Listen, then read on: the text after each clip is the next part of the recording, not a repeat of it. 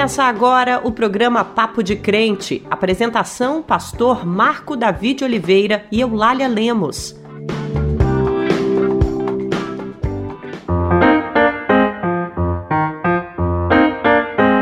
Olá, eu sou o pastor Marco Davi. E eu sou Eulália Lemos e esse é o Papo de Crente.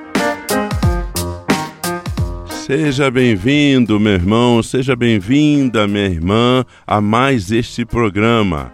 Graça e paz do Senhor Jesus sobre a sua vida. Que bom ter você em mais um encontro com Deus, com a palavra e com a informação. Hoje o Papo de Crente vai tratar sobre o respeito que nós evangélicos devemos ter com outras religiões. Sim, a liberdade religiosa é um dos direitos fundamentais da humanidade, como afirma a Declaração Universal dos Direitos Humanos. Mesmo assim, muitas vezes o preconceito de alguns se manifesta para desqualificar a fé de outra pessoa. A escolha por uma religião é algo pessoal e cabe a cada um de nós respeitar a opção das pessoas sem julgamento. Elas não podem ser impedidas de exercer a sua fé. Muitos de nós evangélicos já tivemos a nossa fé negada. Fomos e ainda somos vítimas de preconceito e não queremos que isso aconteça com mais ninguém. E é exatamente sobre esse tema que a jornalista Naama Nunes conversa com o pastor Roberto Amorim. No programa de hoje ainda temos muito louvor, o giro de notícias com pedidos de oração, o dizem por aí para que você se mantenha longe das notícias mentirosas que circulam na internet e ainda informações sobre o novo cartão do Auxílio Brasil. A gente sempre lembra que você pode participar do Papo de Crente. Para isso, nos envie sua mensagem pelo WhatsApp. O número é 11 95094 8831. Repetindo para você adicionar de vez: 11 95094 8831. Por lá você pode fazer seu pedido de oração, tirar suas dúvidas e pedir seu louvor favorito. Agora também você pode acompanhar o Papo de Crente nas redes sociais. Nossos endereços são no Instagram, arroba Papo de Crente Programa, no TikTok, arroba programa ponto Papo de Crente e no Facebook acesse arroba programa Papo de Crente. Papo de Crente, quem ouve curte, quem curte compartilha. E antes da gente seguir com o nosso programa, vamos pedir a Deus que tudo que for falado e apresentado nesta edição seja para a honra e a glória do Senhor. Senhor Deus, nós te agradecemos por tua grandeza em nossa vida, pelo teu cuidado, pelo teu amor incondicional. E nós, a Deus, pedimos, Senhor, que a tua glória seja manifesta em nossa vida todos os dias. Obrigado, Senhor, pelo programa Papo de Crente. Abençoa-nos, ó Deus, nessa jornada, nesse trabalho que temos realizado. Senhor, nós queremos também te agradecer, Senhor Deus, pela liberdade religiosa que nós temos no Brasil e que nós, ó Deus, como evangélicos, possamos ser instrumentos, Senhor Deus, de liberdade e que cada vez mais, Senhor, todas as pessoas, independente de quem sejam, Deus, tenham liberdade de escolher a sua própria fé. E que o nosso testemunho, a nossa evangelização, possa, Senhor Deus, influenciar, não para fazer as pessoas simplesmente trocarem de religião, mas que elas possam ter um encontro com o Senhor de forma muito pessoal e verdadeira. Pai, muito obrigado por todas as situações que nós estamos experimentando. Guarde, Deus, o nosso país. Tu sabes, ó Deus, o que nós estamos passando neste momento. Que, Senhor Deus, o Senhor possa usar a tua igreja para que possamos ser instrumentos, Senhor Deus, de ajuda às pessoas, ajuda humanitária, com solidariedade, porque várias pessoas possam ter oportunidade de se alimentar e, sobretudo, se alimentar com a tua palavra. Senhor, nós colocamos todas as nossas vidas em tuas mãos. As pessoas que nos ouvem agora, sejam elas ricamente abençoadas pelo Senhor. Oramos e fazemos em nome de Jesus. Amém. Se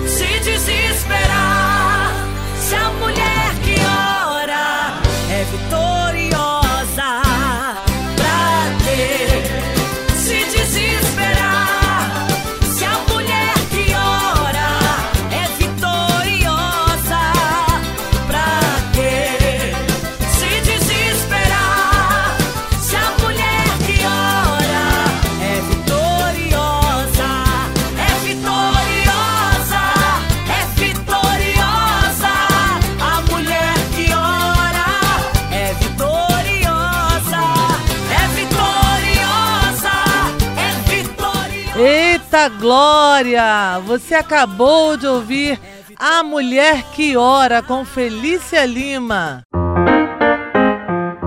Os novos cartões bancários do Auxílio Brasil, em substituição aos antigos cartões do Bolsa Família, que ainda seguem válidos, começaram a ser entregues aos beneficiários de todo o país no final do mês de junho, segundo o Ministério da Cidadania.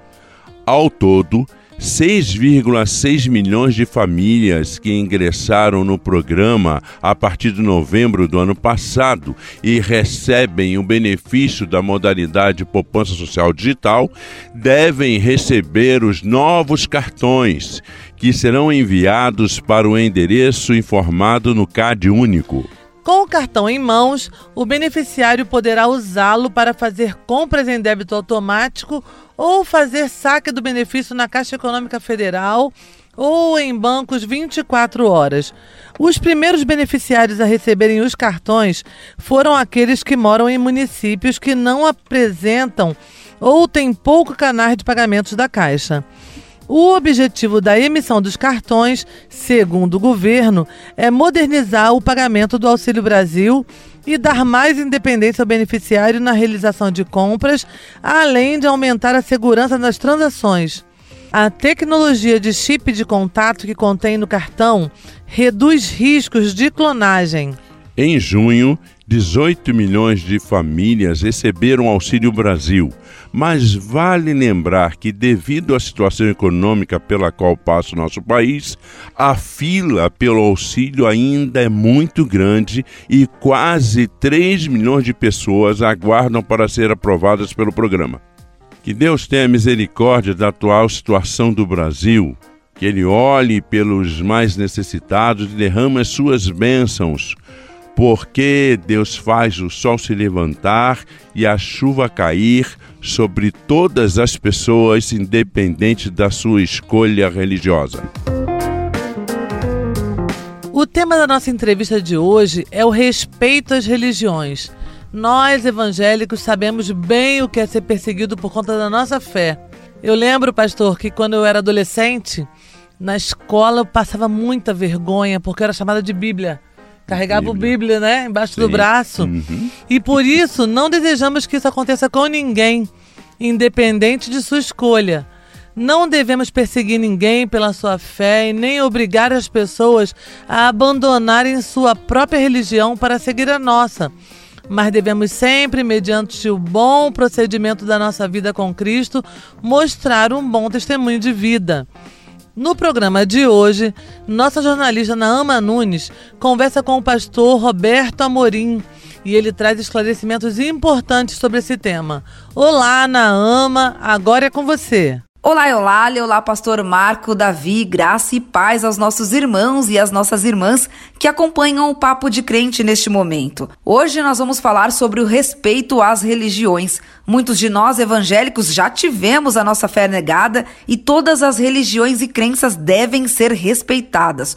O Código Penal brasileiro, inclusive, prevê punição para quem zombar publicamente de alguém por motivos religiosos. E para falar sobre esse tema, nós vamos conversar agora com o pastor Roberto Amorim, ele que é da Igreja Batista da Proclamação em Salvador, na Bahia. Olá, pastor Roberto, seja muito bem-vindo ao Papo de Crente. Olá, Naama, é, muito obrigado pela saudação, um abraço ao pastor Marco Davi e é um prazer estar à sua disposição. Pastor, como o preconceito religioso se manifesta na sociedade e como saber se estamos sendo vítima de intolerância religiosa? Naama, a primeira questão que eu acho que é fundamental nessa hora é dizer que não há intolerância religiosa. Como não há intolerância quando a gente é, separa né, e, e especifica, o intolerante é intolerante intolerante. A intolerância dele se manifesta com aquilo que não bate com o que ele pensa da vida. Então ele é alguém estreito e tudo aquilo que foge dessa estreiteza vai se manifestar nele como alguém que não suporta viver a diferença. Então tudo aquilo que não cabe no universo dele, que não se enquadra na sua visão de mundo, ele vai rejeitar. Ele não vai apenas discordar. Ele não é alguém que dialoga com a diferença diferença. Ele é alguém que rejeita a diferença e quer eliminar a diferença e o diferente. Então, quando eu digo assim, como é que se manifesta a tolerância religiosa? Ela se manifesta quando eu não abro espaço para respeitar a diferença. Quando o estrangeiro dele, aquilo que é estranho a mim, se torna mortal para mim. Então, o intolerante, ele é intolerante. Ele é intolerante religiosamente, ele é intolerante politicamente, ideologicamente. Ele vai manifestar a intolerância dele nos mais, nas mais variadas diferenças. Então, para mim, Roberto Amorim, tudo aquilo que não bate com a visão de mundo, com a estrutura de culto, com a, a doutrina que ele defende,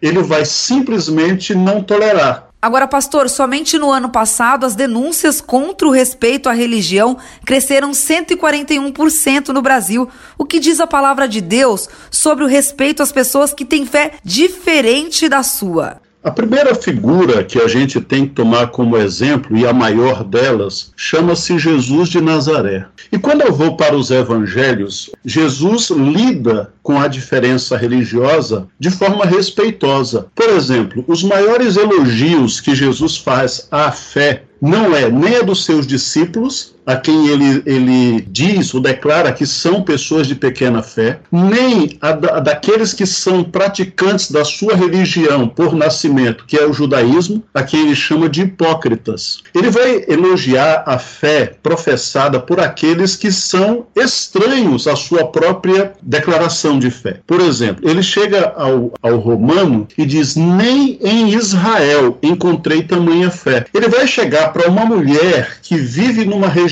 considerada uma, uma região idólatra, a mulher cananeia, e ele vai dizer a mesma coisa. Ele vai dizer que não encontrou entre os seus alguém que professasse uma fé tão digna de ser imitada como aqueles que lhes são estranhos ou lhes são diferentes. Então Jesus vai dizer à mulher samaritana, por exemplo, que é também uma diferente dele no que diz respeito à adoração. Aliás, ela pergunta, e Jesus vai dizer que vai chegar a hora, e já é chegada para Jesus, que não nem aqui nem em Jerusalém. Essa necessidade de adjetivar o outro, de endemoniar a, a expressão religiosa do outro, é uma necessidade nossa enquanto religiosos, enquanto praticantes, donos da verdade, que queremos impor a nossa verdade ao outro. Pastor, como nós evangélicos devemos agir quando nos depararmos com um caso de preconceito, de humilhação por motivos religiosos? O grande chamado, na verdade, é ao diálogo. E aí a gente precisaria quantificar essa intolerância. Né? Se ela é uma intolerância, eu chamo assim de inicial, se é de alguém ignorante em relação às leis e a, e a convivência do ser humano, uma ética um pouco mais elevada, cabe a gente nessa hora funcionar como como professor mesmo, agir de maneira didática. Ensinar essa pessoa ou esse grupo de pessoas o que é diálogo? Alma, nós temos um problema que é conceitual. Para algumas pessoas, diálogo é intercâmbio de fala. E não é. Isso não tem nada a ver com diálogo. Diálogo é, é, tem a ver com relação, com encontro. O diálogo só acontece quando a gente se abre na direção do outro, abre o coração na direção do outro. Diálogo não é aceitar aquilo que é inaceitável no outro para construir consenso.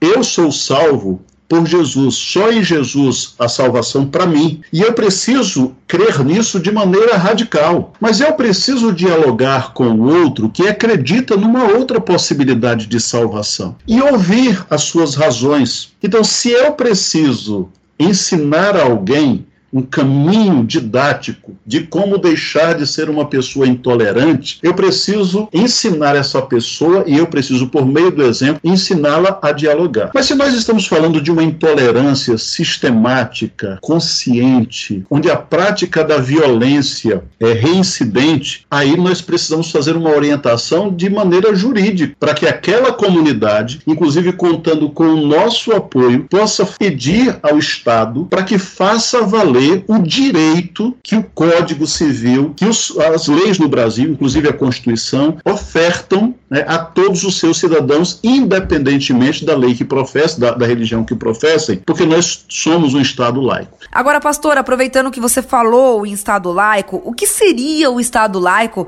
e qual é a contribuição da fé evangélica para a construção dele? Olha só, eu quero recomendar um livro, As Quatro Frágeis Liberdades, onde o autor ele diz que existem quatro maneiras da gente lidar ou do, da igreja lidar com o Estado. A primeira seria o Estado sobre a igreja. Então, o Estado sobre a igreja, a igreja é submissa a ele. A segunda é o Estado submisso à igreja. Então, nós vamos ter uma igreja que determina as leis para todos os seus cidadãos. O terceiro é a acomodação da igreja com o Estado. E a quarta forma é a separação completa entre igreja e Estado. E aí a gente tem um Estado laico, de fato, onde a igreja cuida daquilo que lhe é próprio e onde o Estado cuida daquilo que lhe é próprio. O Estado não tem religião, graças a Deus. Porque todas as vezes que o Estado uniu-se, nós tivemos tragédia na história da humanidade. O que se quer fazer nesse momento no Brasil é exatamente isso. É que o Estado determine aquela pauta que é uma pauta religiosa, porque o governante é um governante propenso a esta ou aquela religião. Então, a gente querer que o Estado cumpra as nossas doutrinas é uma, uma forma de acomodar a igreja ao Estado, ou de ter a igreja sobre o Estado. Está provado ao longo dos séculos que isso não tem fim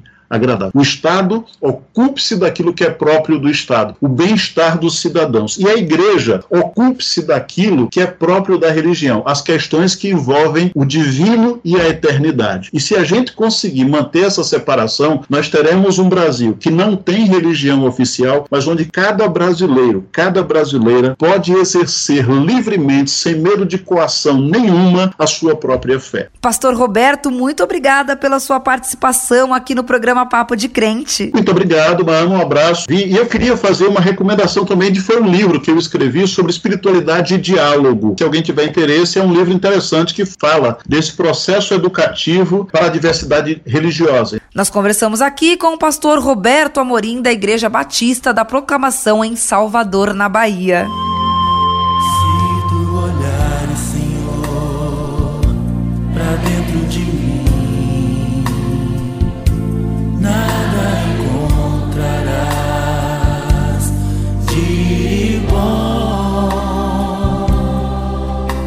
mas um desejo eu tenho de ser transformado.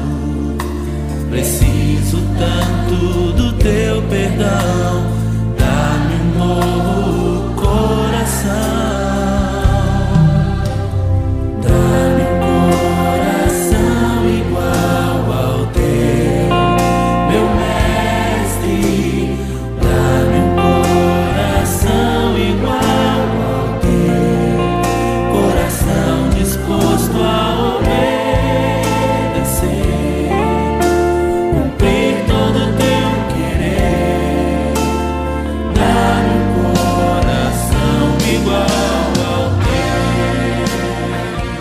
Você acabou de ouvir Dá-me coração igual ao teu, com o grupo Diante do Trono. Irmãos e irmãs, agora eu tenho o prazer de chamar o pastor Ariovaldo Ramos, que vai nos falar sobre a necessidade de respeitarmos a religião de outras pessoas.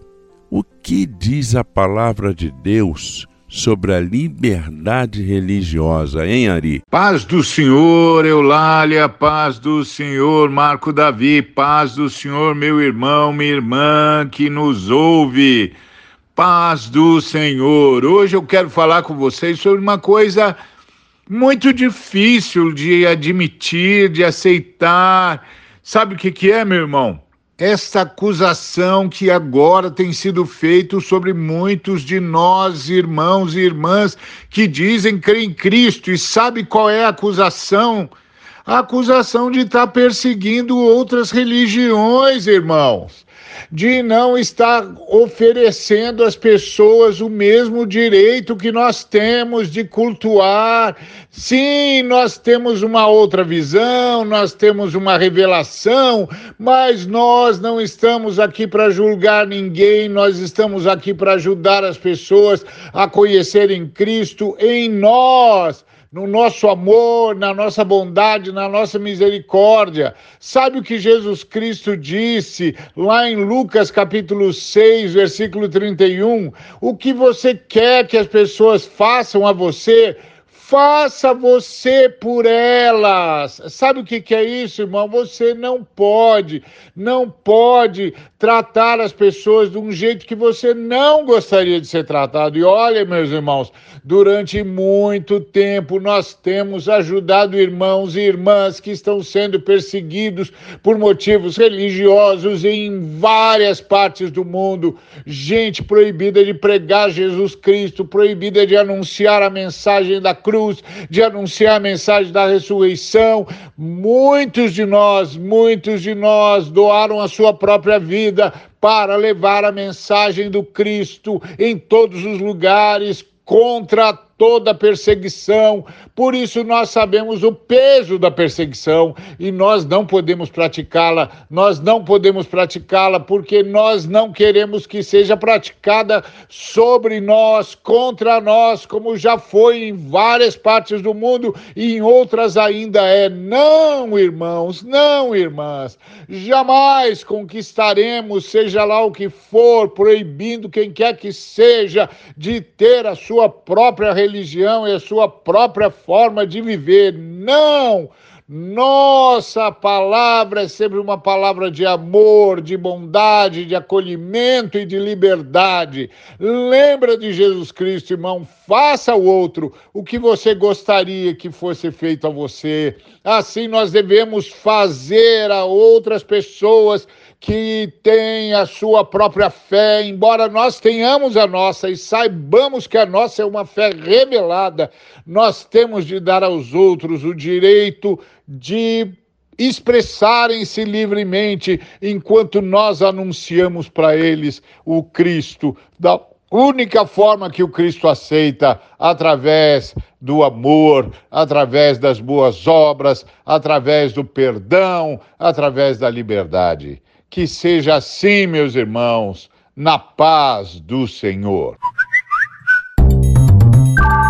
Dizem por, dizem aí, por aí, dizem por aí, dizem por aí, dizem por aí, por aí, dizem por aí. Olá, irmãos do programa Papo de Crente. Esses dias eu vi no Facebook uma matéria que falava que o ministro Gilmar Mendes, do Supremo Tribunal Federal, é presidente de uma igreja lá em Minas Gerais, chamada Siloé de Santos Dumont que fatura mais de 2 milhões de reais por ano. É verdade isso. Bastante dinheiro, não é? Essa informação é falsa. O Supremo Tribunal Federal, o STF, divulgou uma nota esclarecendo que, ao chegar ao site da Receita Federal, foi contatado que uma pessoa com o mesmo nome do ministro Gilmar Ferreira Mendes aparece como presidente da instituição religiosa. Entretanto, ao analisar o CPF ligado ao CNPJ, fica claro que se trata de outra pessoa e não do magistrado da Suprema Corte. O ministro do STF, Gilmar Mendes, é sócio de três empresas no país e nenhuma delas é uma igreja. A notícia mentirosa que circula nas redes sociais é acreditada ao jornalista Alan dos Santos, que está foragido nos Estados Unidos desde outubro do ano passado, quando teve sua prisão preventiva determinada pelo ministro do STF, Alexandre de Moraes, por ataques à Constituição, aos poderes de Estados e à democracia. Não posso brincar, brincar de ser juiz.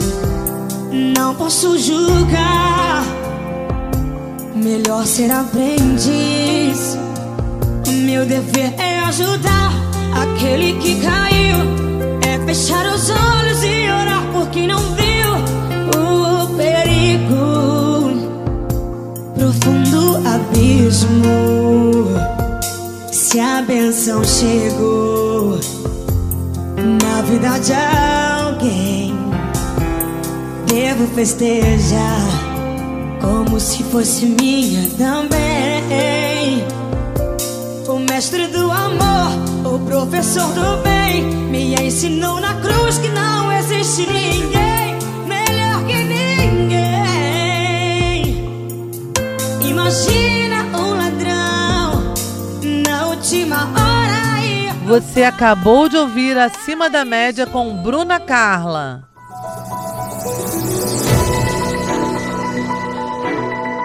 Notícias preocupantes marcaram os últimos dias. Acompanhe conosco e ore por nosso país e por todos os irmãos que necessitam de ajuda neste momento. De acordo com a ONU, a fome atingiu 828 milhões de pessoas no mundo em 2021, aumento de cerca de 150 milhões desde o início da pandemia, que começou em março de 2020 o montante equivale a cerca de 10% da população mundial. Entre os brasileiros, a prevalência da insegurança alimentar aumentou de 37,5 milhões de pessoas para 61,3 milhões em 2021. Este grupo passou a sentir fome, privação de comida. Somente entre as pessoas que passaram fome no extremo ficaram sem comida por um dia ou mais, o salto foi de 3,9 milhões para 15,4 milhões no mesmo período. O restante não tinha certeza sobre a capacidade de conseguir comida e, em algum momento, teve que reduzir a quantidade ou a qualidade do alimento. Meu Deus, que notícia triste! Eu bem sei o que é isso. Já passei fome. E fome é um apetite sem esperança. Você tem vontade de comer, mas você não tem como fazê-lo. É muito triste estar acontecendo isso no Brasil. Que Deus olhe pelos nossos irmãos e nossas irmãs mais necessitadas nessa nação. O Parlamento Europeu votou uma resolução que condena o governo de Jair Bolsonaro por sua política ambiental e de direitos humanos. Os eurodeputados apontaram as mortes do indigenista Bruno Pereira e do jornalista britânico Don Phillips como exemplo de violação no país. O texto repudia nominalmente Bolsonaro e a resolução pode impactar acordos econômicos entre países do bloco e o Brasil. O Parlamento Europeu denuncia violência crescente, ataques e assédio contra defensores dos direitos humanos e ambientais, indígenas, minorias e jornalistas. O documento ainda exige que o Brasil se comprometa com a adesão a acordos que preservem o meio ambiente e com garantia de cumprimento de tratados internacionais de direitos humanos antes de qualquer aproximação. Mas também temos uma boa notícia. Neste programa em que falamos sobre religião, precisamos destacar que os evangélicos estão atentos no combate às fake news. São vários os projetos do Brasil voltados para o enfrentamento da desinformação por meio de checagem de fatos, com um número ampliado desde as eleições de 2018 ligados a empresas de mídia e também de iniciativa independente mas queremos destacar o coletivo Bereia, informação e checagem de notícias. O coletivo Bereia é uma iniciativa ímpar, pois é o único projeto de jornalismo colaborativo de checagem de fatos especializado em notícias sobre evangélicos. Tornou-se pioneiro no Brasil em verificação de fake news, notícias mentirosas que circulam em ambientes digitais religiosos. Esse é o nosso papel. Buscar sempre a verdade como nos ensinou Jesus e não ofender ninguém por conta de sua religião. Com essa boa notícia, encerramos mais um Papo de Crente. Quero agradecer ao Senhor por ter nos proporcionado esse momento de informação, oração e adoração. Muito obrigado, caro irmão, cara irmã, por ter estado conosco todo esse tempo. O programa Papo de Crente é uma iniciativa da Frente de Evangélicos. recebam a bênção apostólica através do pastor William Cursino. Que a graça do nosso Senhor e Salvador Jesus Cristo, o amor de Deus e as doces consolações do Espírito Santo sejam com a Igreja de Cristo até a sua vinda. Amém. Até a próxima semana. Fiquem com Deus. Você ouviu o programa Papo de Crente